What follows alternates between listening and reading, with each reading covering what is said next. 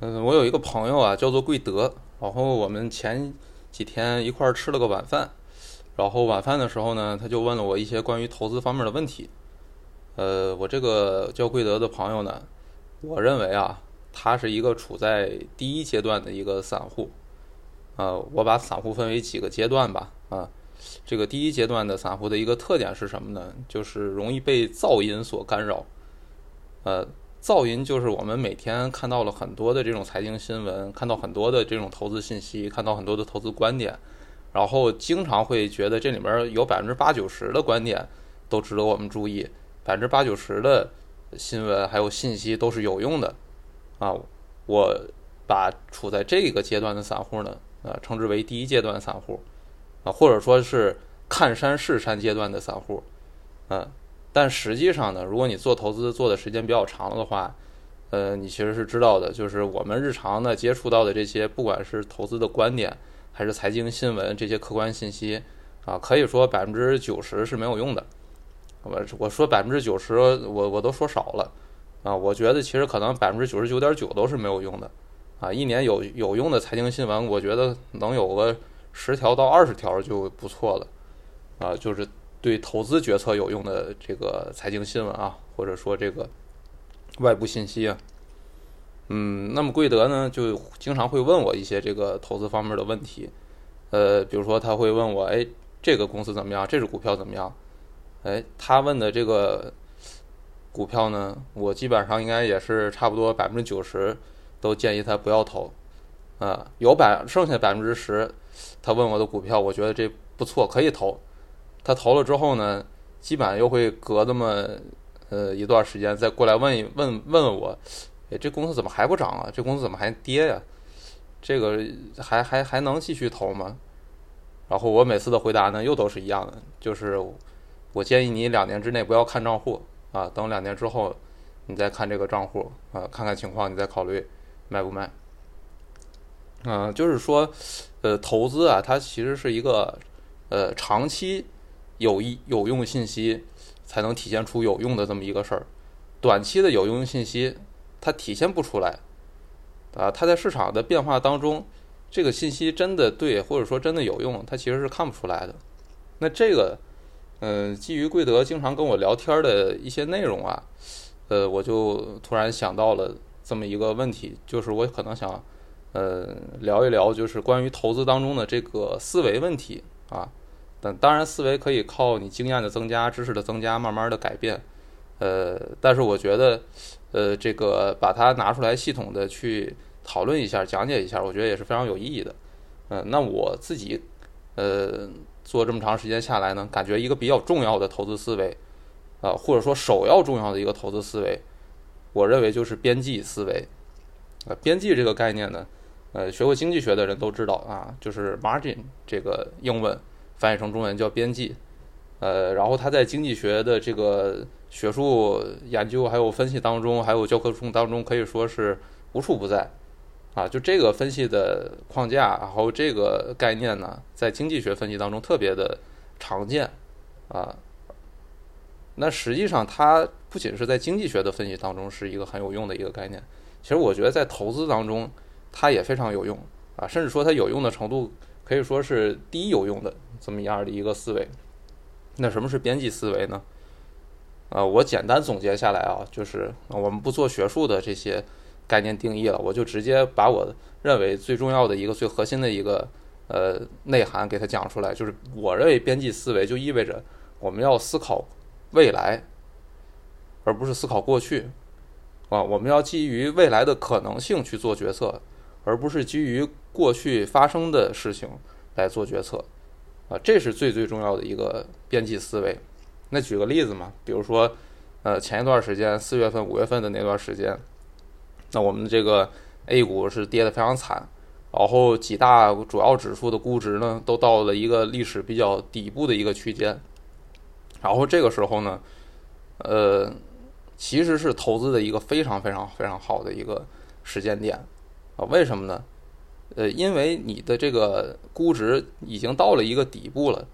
那你在到更底部的这个可能性其实是很小的。但是为什么这个时候，如果你去看大部分新闻？都是非常悲观的。去看大部分什么投资分析，都是说啊，这个短期风险这个无法判断，或者说这个短期风险很大。好，你再问问身边的人，没一个敢在这个时间点投资的，一个都愁眉苦脸，都觉得这个时间点投资啊，那真是找死。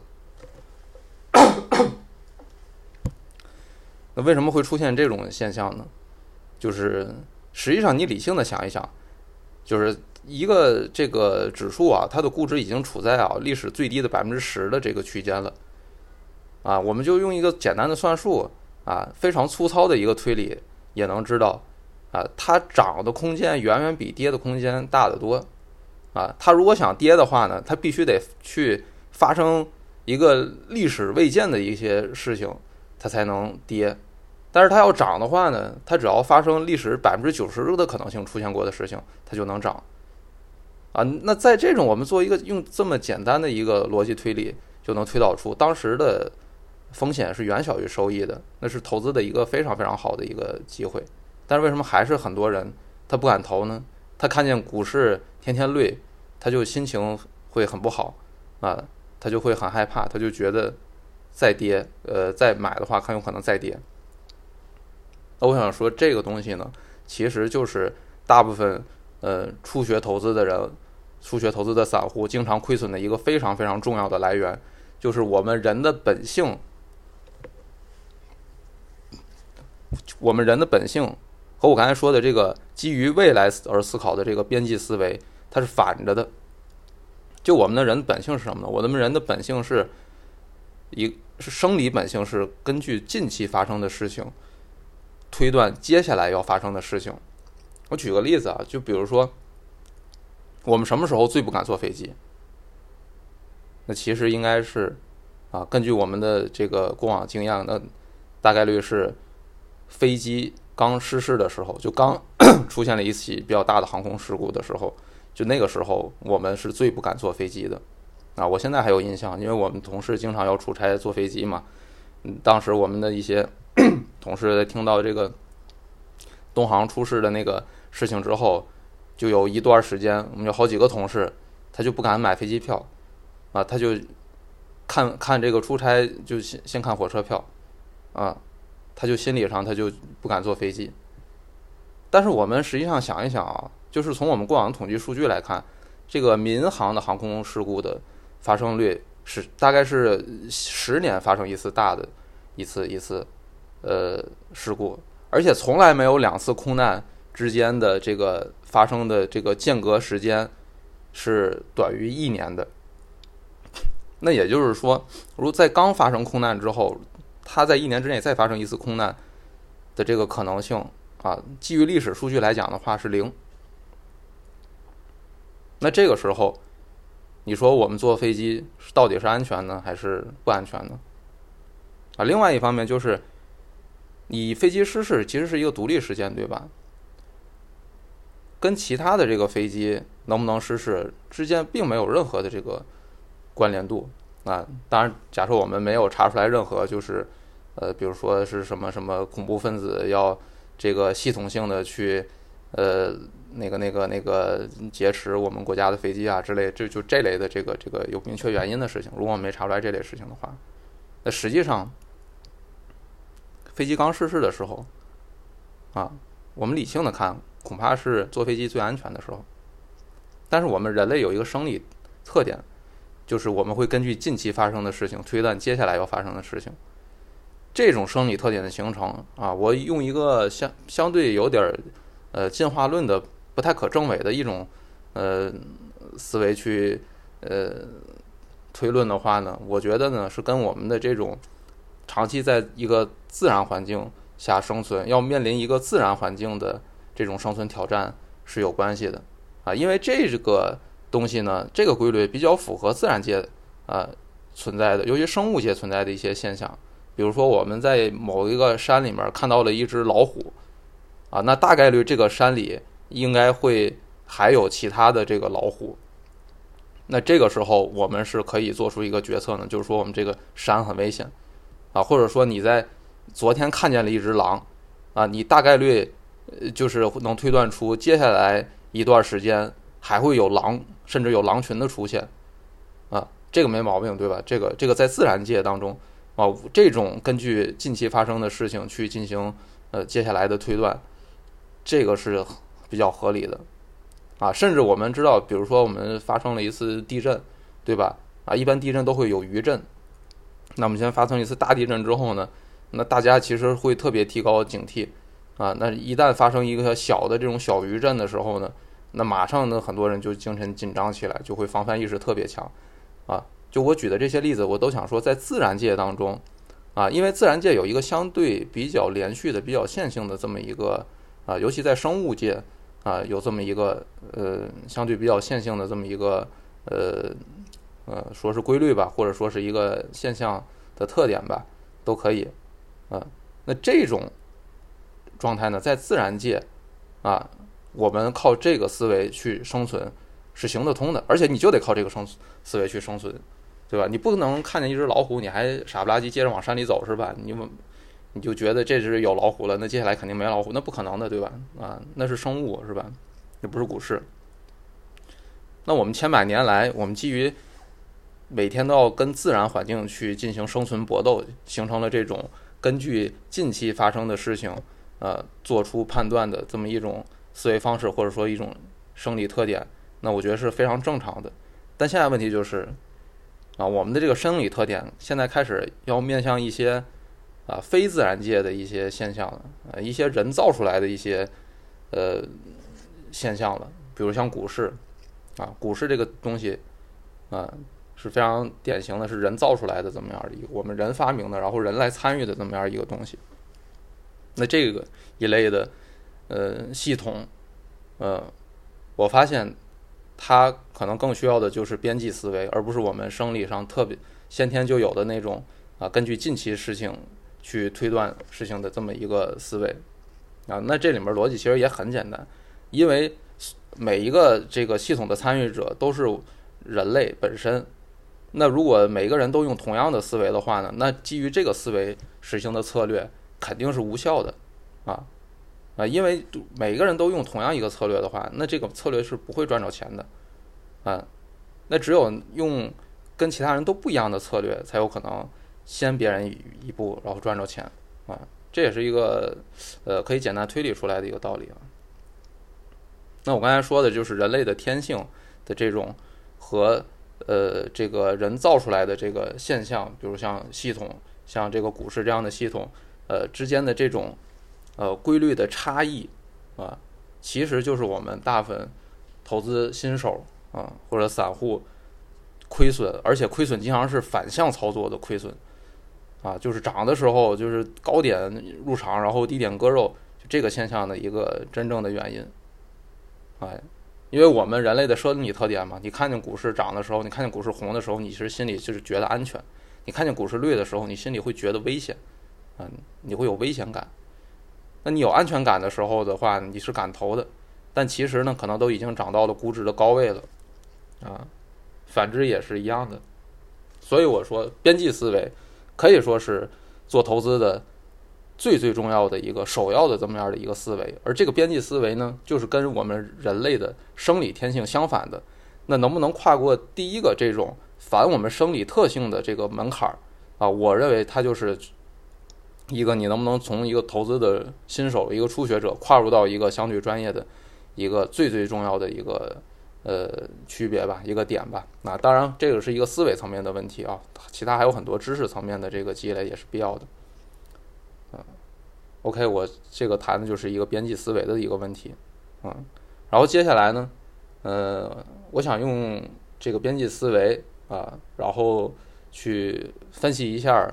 呃，前一阵贵德问了我一只个股啊，一个股票，一个公司，这个公司呢叫中国平安啊，我想大家肯定很多人都知道啊，我不知道有没有人呃听的人就是持有这个中国平安啊，但我也不知道是持有的是赚了钱还是赔了钱，但是因为中国平安现在的股价呢，应该算是一个比较呃近几年的一个低点吧，所以估计赚钱的概率应该是比较小的，嗯。然后抄底被套的可能性可能会大一些，呃，那我现在就是想，呃，去分析一下这个中国平安这只股票它的这个投资价值的问题啊。当然这里面可能呃我分析的主要还是知识层面的东西啊。我刚才说的思维层面也很重要，但是这个思维层面呢，我是拿这个举个例子啊，呃，它一定要配合我们关于这个对个股的财务和业务的知识层面的分析去结合起来使用。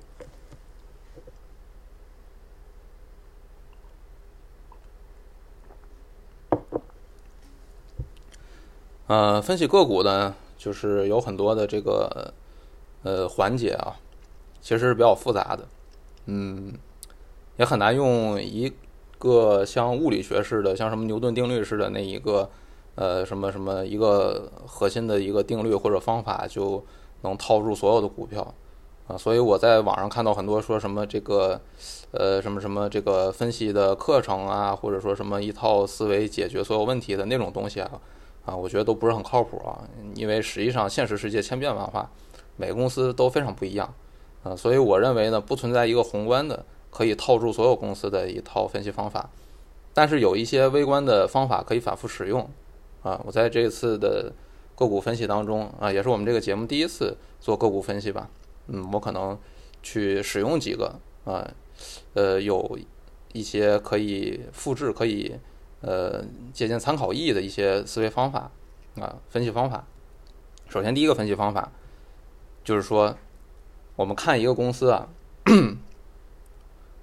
有的时候这一个公司是一个公司，有的时候这一个公司啊，我们得把它当成几个公司来看啊。为什么呢？这个就是你得去看一看它的收入分类。啊，就是你拿到一个公司之后啊，除了你看一下这公司叫啥名字是吧？然后这个这个股价多少钱，然后看看这个 K 线啊之类这些啊，我认为我第一个会去拿去看的是什么呢？是看它的这个财务报表的那个收入那一部分里面的收入分类情况啊，我得去看看这个公司是干啥的啊。当然你看文字也能看出来是吧？你看一个公司一般它的财务报表开头都会有个介绍，说这公司是做啥做啥的。但是我跟大家说，文字那个东西，大家信个百分之二三十就可以了，啊，我个人觉得文字的对公司业务描述，大家就信个百分之三十就可以，或者说他只能给你提供百分之三十的信息，因为文字上面呢，能编造的虚的这个东西太多了，他可能说什么我是做智慧城市的呀，什么什么我是做这个什么什么什么，就是啊，就是什么什么科技生态啊之类。就是一堆特别厉害的词儿，然后呢，但实际上呢，它可能只不过就是个卖摄像头的，哎，有的时候可能还还摄像头都造不出来，可能它就是一个装摄像头的啊，甚至装摄像头可能有的都都不是，它有的时候它可能就是一个修摄像头的啊。但是这些我跟大家说啊，你去看这些 A 股公司的财务报表，他在开篇写自己业务介绍的时候，都敢把自己叫智慧城市。啊，智慧城市运营商、智慧城市制造商、智慧城市啊，这个这个服务商什么什么啊，所以我跟大家说啊，就是啊，大家不要被这个文字的东西骗了。就我们在看财务报表的时候，第一个就是每一个说的文字层面说的东西，尤其是对我们投资决策有意义的这个文字层面说的东西，我们都要去找一找它这个报表里面有没有数字。啊，有没有财务数据啊？有没有业务数据可以支持他说的这句话？啊，如果没有的话，那大概率他最后就是跟乐视、跟贾跃亭似的啊，他就是呃，对吧？他就说什么我们这是生态化反，但其实就毛都没有啊。那最后你就只能为他的梦想窒息啊。嗯，所以就是说，大家呃看一个公司的时候，呃，我一般来说就是先看他的这个文字描述的业务，然后获取个。百分之二三十的信息，或者说我信他个百分之二三十，然后我马上去看他财务报表收入的那部分，然后看他的收入分类情况。然后中国平安这个公司呢，啊，其实比较典型。你看他财务报表，其实写的是非常花哨的，啊，他这写一堆什么又是金融科技，又是金金融大健康，乱七八糟，就感觉反正就是，呃，金融跟这个能赚钱的事儿都能沾上边儿的，这个他都做，啊，但实际上呢，我们赶紧去看他的这个财务报表上收入分类那一栏。啊，我们看到的情况是啥呢？呃，这个中国平安的收入，我们可以看到，它最主要的来源，呃，就是三个部分的来源，啊，第一个部分最大头占了百分之六十左右的，是它的这个寿险业务，啊，人寿保险的这个业务。第二块呢，占了百分之二十多，是它的这个财产保险的这个业务，啊，好，第三块也占了它百分之二十多，是它的这个银行啊，也就是平安银行的这个业务。啊，也就是这三块业务基本上就占了它百分之九十五以上的收入了，啊，我们是知道它平安旗下还有什么平安证券啊，什么平安好医生啊，还有什么平安科技啊，还有陆军所啊，这等等这些，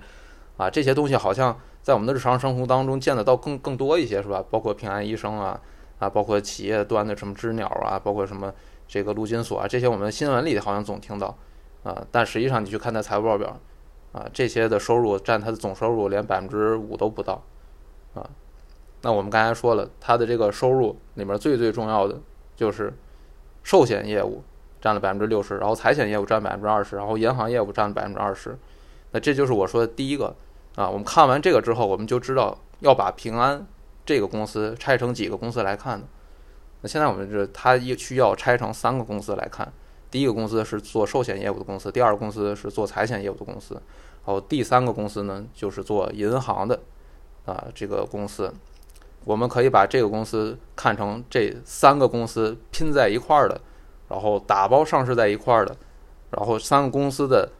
呃股票放在一块儿卖给你的这么样的一个呃中国平安的这个股票，这是第一个看它的利润啊，第二个看啥的呢？啊，不是，我刚才说错了。第一个这是看它的收入，那第二看啥呢？第二看它的利润，啊，这个利润呢可能会更重要一些，嗯，那当然我是在分析平安的时候说它是更重要一些啊，有的公司它未必是更重要的，因为有的公司亏损嘛，它未必是更重要的，啊，就是一个公司它收入多，但是你最后赚钱的是靠利润赚钱的，对吧？啊，你收入再多，你就不一定你这个收入这项业务创造的利润多。啊，这里我举个例子啊，比如说京东，京东的财务报表啊，京东，京东，我一直在投资上我是不太投它的一个非常非常重要的原因，就是京东的财务报表啊，我在利润层面我分不出来它最赚钱的业务跟不赚钱的业务到底是呃各占多少比例，这个我分不出来，为什么呢？因为大家知道京东有大量的自营的这个业务，那自营的比如卖个这个这个冰箱啊，卖个洗衣机啊，啊。那这些东西它不是他自己制造的，这些东西呢是他向外面的制造商采购之后，然后把他自己作为一个卖场，然后直接就转手卖给你的。我们管这类业务叫做贸易业务，而这类贸易业务的利润率是非常低的，因为东西不是他造的嘛，他可能就一千块钱进来，然后一千一百块钱卖给你，它的毛利率可能也就百分之十到百分之二十左右。那这个东西的净利率可能就更低了啊，就是可能百分之五都不到啊，有的时候百分之一、百分之二，有很多贸易贸易业务。那这个业务毛利率和净利率都非常低，啊，那这个东西其实不可能是构成京东最主要赚钱的这个利润来源的。京东最主要赚钱的利润来源，或者说整个电商这个业务最，不管是京东还是拼多多还是淘宝，它最赚钱的部分是哪儿呢？是它给商户提供的这么一个平台，然后收取的基于平台收取的一些费用，比如说广告费啊，比如说交易的提成比例。那这些是它真正最赚钱的业务，而且这些业务的毛利率一般都是达到百分之七八十的，啊，那净利率可能都是在百分之五十以上的，啊，那这些业务占比有多少？这才是它盈利的最重要的来源。但是像京东，它的这个收入跟利润我都拆不出来啊，在财报上面他们披露的不够详细嘛，我是拆不出来。啊，所以我作为一个散户，我可能就分析不了京东，我也投资不了京东，啊，对，当然我举了一个京东例子啊，就是我想告诉大家这个收入跟利润是怎么看的。然后回到平安呢，啊，平安的这个比较好分析啊，因为它的这个收入啊占比，几个业务和几个业务的利润占比基本上都是一样的，就是它的收入寿险这块占比了百分之六十左右。它的利润寿险占比也是差不多百分之六六十左右，啊，然后第二大呢是银行占比了百分之二十多，然后剩下就是财险还有其他的几个那个那个业务。OK，我们把它分出来之后，我们的目的是什么呢？我们最重要的目的是这几个业务我们要分开来看，因为不同的业务它的这个做生意的方法、赚钱的方法逻辑是完全不一样的，对吧？你银行跟卖保险，你赚钱的这个逻辑肯定是不一样的，对吧？这不用说了，甚至估值方法都是不一样的，对吧？那平安呢，占比百分之六十收入和利润的这个寿险业务是它最最核心的业务，啊，也就是也是它多年的这个呃增长的最重要的来源啊。如果我们再仔细去看它过往的财务报表的话，大家会发现啊，近三四年我们刚才说的那个财险还有银行，另外那两个公司那两个部分的业务，这两这三四年几乎就是没什么增长啊，或者说增长非常非常少啊。这两三这三四年。它增长基本上就是来自于寿险业务，那我们可以看成就是说另外两块的业务呢，已经到了它的这个增长天花板了，它以后可能就不会再增长了，它以后每年可能就是赚一个固定的钱了，比如说银行业务可能以后固定就是每年就是两千多亿的收入，然后财险就是两千多亿的收入，然后利润也差不多就这个水平，啊，顶多根据这个宏观的利率环境可能利差有些调整，啊，但是不会有什么大的花儿了，啊，就说那几个业务。就是这意思了，啊，它真正的业务的亮点呢，在过去三四年呢，都是这个寿险业务。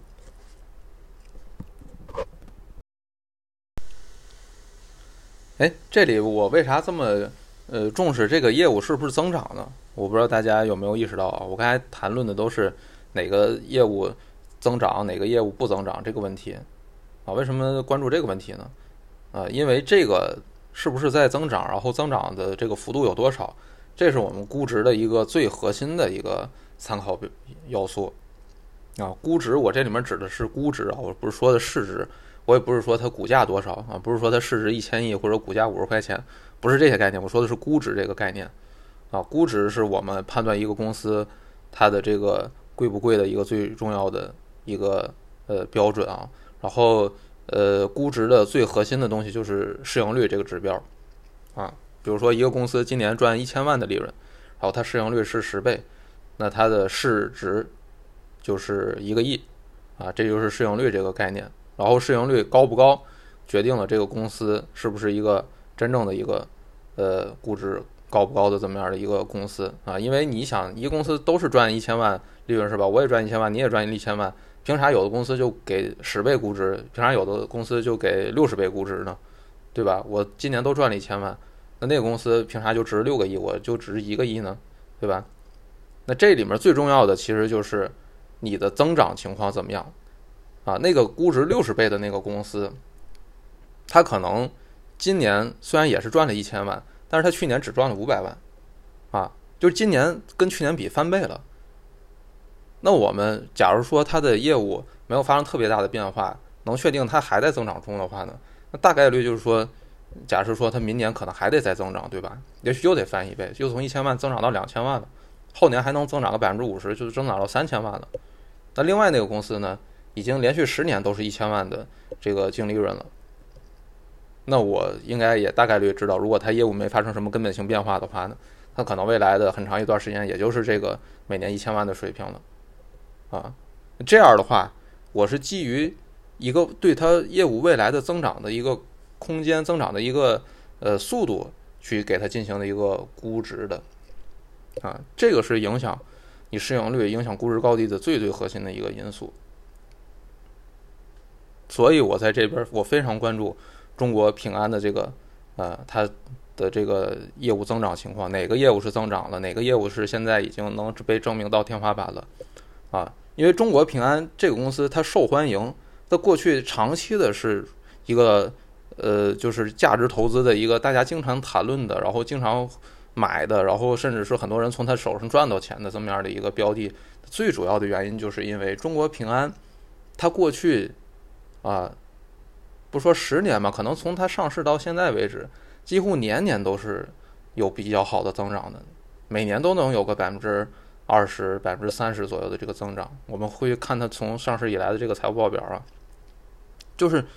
它的这种增长情况，甚至就是有点像苹果的那个呃意思了，就是就每年都有个百分之二三十，然后年化综合下来能有个百分之二十多的这个增长，像这样的公司是非常非常厉害的，是很少见的就是我们一般说一个业务，我们能保持一个高速增长期，能在五年左右就不错了，就算是一个很好的业务了。但是像中国平安已经连续呃就将近二十年的这个时间保持一个高增长的这么样的一个一个一个业务的状况了，所以很多人认为它是一个完美的啊一个价值投资的一个标的，因为它的这个增长一直很稳定啊。大家说很稳定，它不光是速度高啊，不光是速度快啊，因为你单纯速度快，然后你今年增长，明年没增长，那样也不行。它除了速度快，而且它还非常稳定，每年百分之二三十，这种是非常好的一个投资的标的啊。所以很多人都认为价值投资就要买中国平安啊。但是呢，二零二一年去年的时候，它的股价大幅下跌，然后估值也大幅的下跌。它的估值是从，呃，我看好像是从之前二一年高点是多少啊？啊，估值从二零年高点的大概十三倍左右，呃，现在已经跌到了八倍左右。嗯，跌幅将近百分之四十左右吧，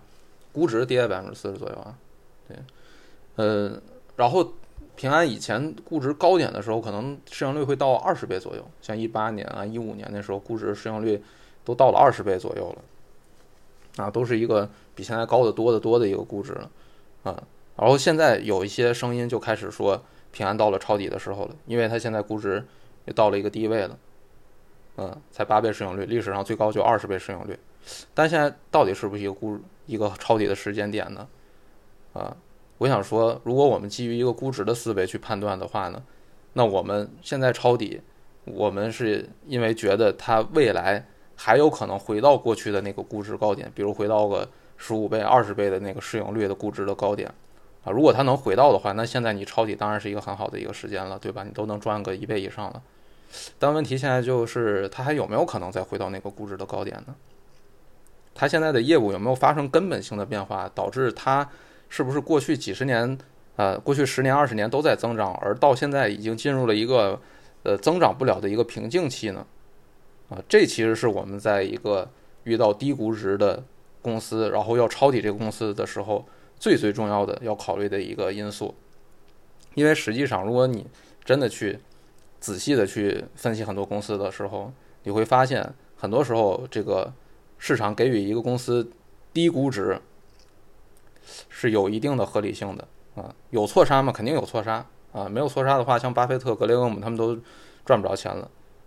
但是呢，呃，错杀的这个。比例啊，其实远远没有这么高。就我自己的经验来看吧，我一般可能会定期的，呃，比如说隔一个月或者一段时间，然后把 A 股低市盈率的股票都拉出来看一遍。我在这里面，我基本上是，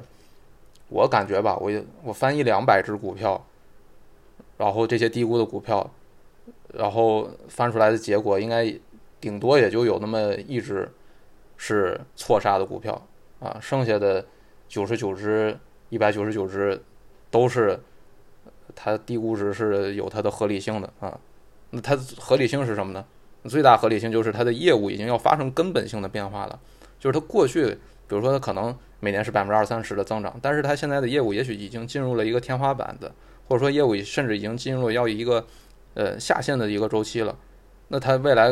可能就是维持现在的这个业绩就不错了，就别说增长了啊，它不业绩下滑就已经不错了。大部分情况下，这个时候呢，是一个业务就发生根本性变化了。业务发生根本性变化，你估值呢自然也要发生根本性变化了。也许以前股高的时候可以给它二十倍的估值，在它每年增长百分之二十的情况下，但是现在的话呢，我每年如果它只给我一个稳定的一个呃利润回报的话，那我绝对不会给它二十倍的估值啊。那一般来说，一个公司如果进入稳定期啊，它每年不增长的话，它估值。是多少呢？呃，根据历史经验来看吧，它的这个估值一般合理的区间一般就是八到十二倍的这个估值，它不会再进入到二十倍以上的这个估值的区间了，一般就是八到十二倍。啊，一些特殊的情况，比如像在中国的一些超级大蓝筹股啊，什么那个工商银行啊、交通银行啊这种股票，甚至市盈率可能会跌到四五倍、三四倍都有可能。嗯，因为它不增长了嘛，那可能市场资金。在不是这么充裕的情况下，可能会去炒作其他呃更有赚钱潜力的那些股票，嗯，会有一个马太效应，所以可能呃甚至会低于八倍市盈率的这个呃估值，嗯啊，哎，为什么是八到十二倍呢？呃，我不知道这个大家有没有注意到啊？为什么有这么一个绝对数字的概念呢？而且这个绝对数字是格雷厄姆在一百年前就提出来了啊，他认为一个零增长的股票，或者说它叫价值股，啊，给予的估值不要超过十二倍，这是他在一百年前在自己的《证券分析》这本书里面提出来的这么一个明确的数字啊。为啥是这个数字呢？啊，因为其实有一个简单的算术啊，就是大家可以算一下，假如说一个公司它是十二倍的这个市盈率估值的话，那你作为股东，你的年化回报率大概就是百分之八啊。这个简单计算一下就能算出来啊，这没什么复杂的这个东西啊。那这个股权的投资回报率是百分之八，基本上也是我们一个呃，不管是教科书还是我们实践当中相对比较能。呃，接受的一个投资回报率吧。啊，我们做大部分的这个实实业投资可研项目的时候，啊，一般来说就是可能，呃，项目收益率也就在百分之六以上，呃，六或者百分之八左右。啊，当然这个是一个基于一个比较理性保守的一个测算的话啊，所以，呃，股权投资的一个，呃，在实践当中大家比较预期，呃，相对合理的，呃，回报率一般就是在百分之八左右。嗯，就或者说不低于百分之八吧。你高，我当然希望你无无限的高。但是你低于百分之八的话，那也许我买一些无风险的这个产品、固收的产品，通过配置可能都比能做到了，是吧？呃，所以我就没必要去投资有风险的这个呃股权资产了。所以说啊，一个零增长的股票，呃，不超过十二倍的这个绝对数字的市盈率啊，这个数字呃就是这么来的。OK，那我们现在再看平安这个问题。那平安现在它低估，它到底是因为市场错杀的低估，或者说宏观环境不好导致的低估呢，还是因为它的这个呃业务面临着根本性变化的一个低估呢？呃，我看完这个平安的财务报表之后，呃，我得出来结论，恐怕是后者了。就是平安现在面临着一个业务环境要发生根本性变化的一个状态了。那怎么看出来呢？我们刚才说了，平安我们可以看成三个公司：一个银行，一个财险，一个寿险。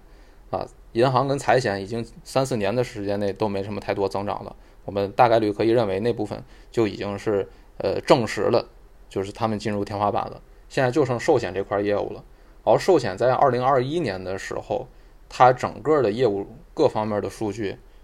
可以说都进入到了一个天花板，到了一个瓶颈的一个状态了。我们就不说它的收入跟呃利润，嗯，基本上是没什么增长的。我们单纯说这些，它的这个跟寿险有关系的几个业务指标，比如说新增客户数是吧？二零二一年是三千万左右，是同比下降了啊。然后这个这个客均的营运利润是五百七十一元每人啊，同比算是持平吧。同比少呃增加百分之一点六，基本上就是持平了，啊，还有一些其他的什么新业务价值啊之类的这些东西啊，就是反正反映它核心的这个寿险业务的业务数据、业务指标，基本上不是下滑就是持平，啊，基本都没什么增长。那这个时候呢，我们就可以意识到，就是它的这个寿险这块的收入跟利润的这个这个呃零增长。背后是确确实实的，是因为它的业务这一块儿可能进入了一个天花板，进入了一个零增长的一个状态了。而且还有一个，从去年开始就包括媒体也经常报道的一个事情，也能从侧面证明了它可能是进入了，就是它的这个代理人改革问题啊。中国平安的这个代理人啊，去年是呃大幅度的减少。所谓这个改革呢，那我看其实就是。就是人力清虚吧，啊，就是，嗯，虚就是虚无的虚啊，就是过去是靠堆人、靠增援，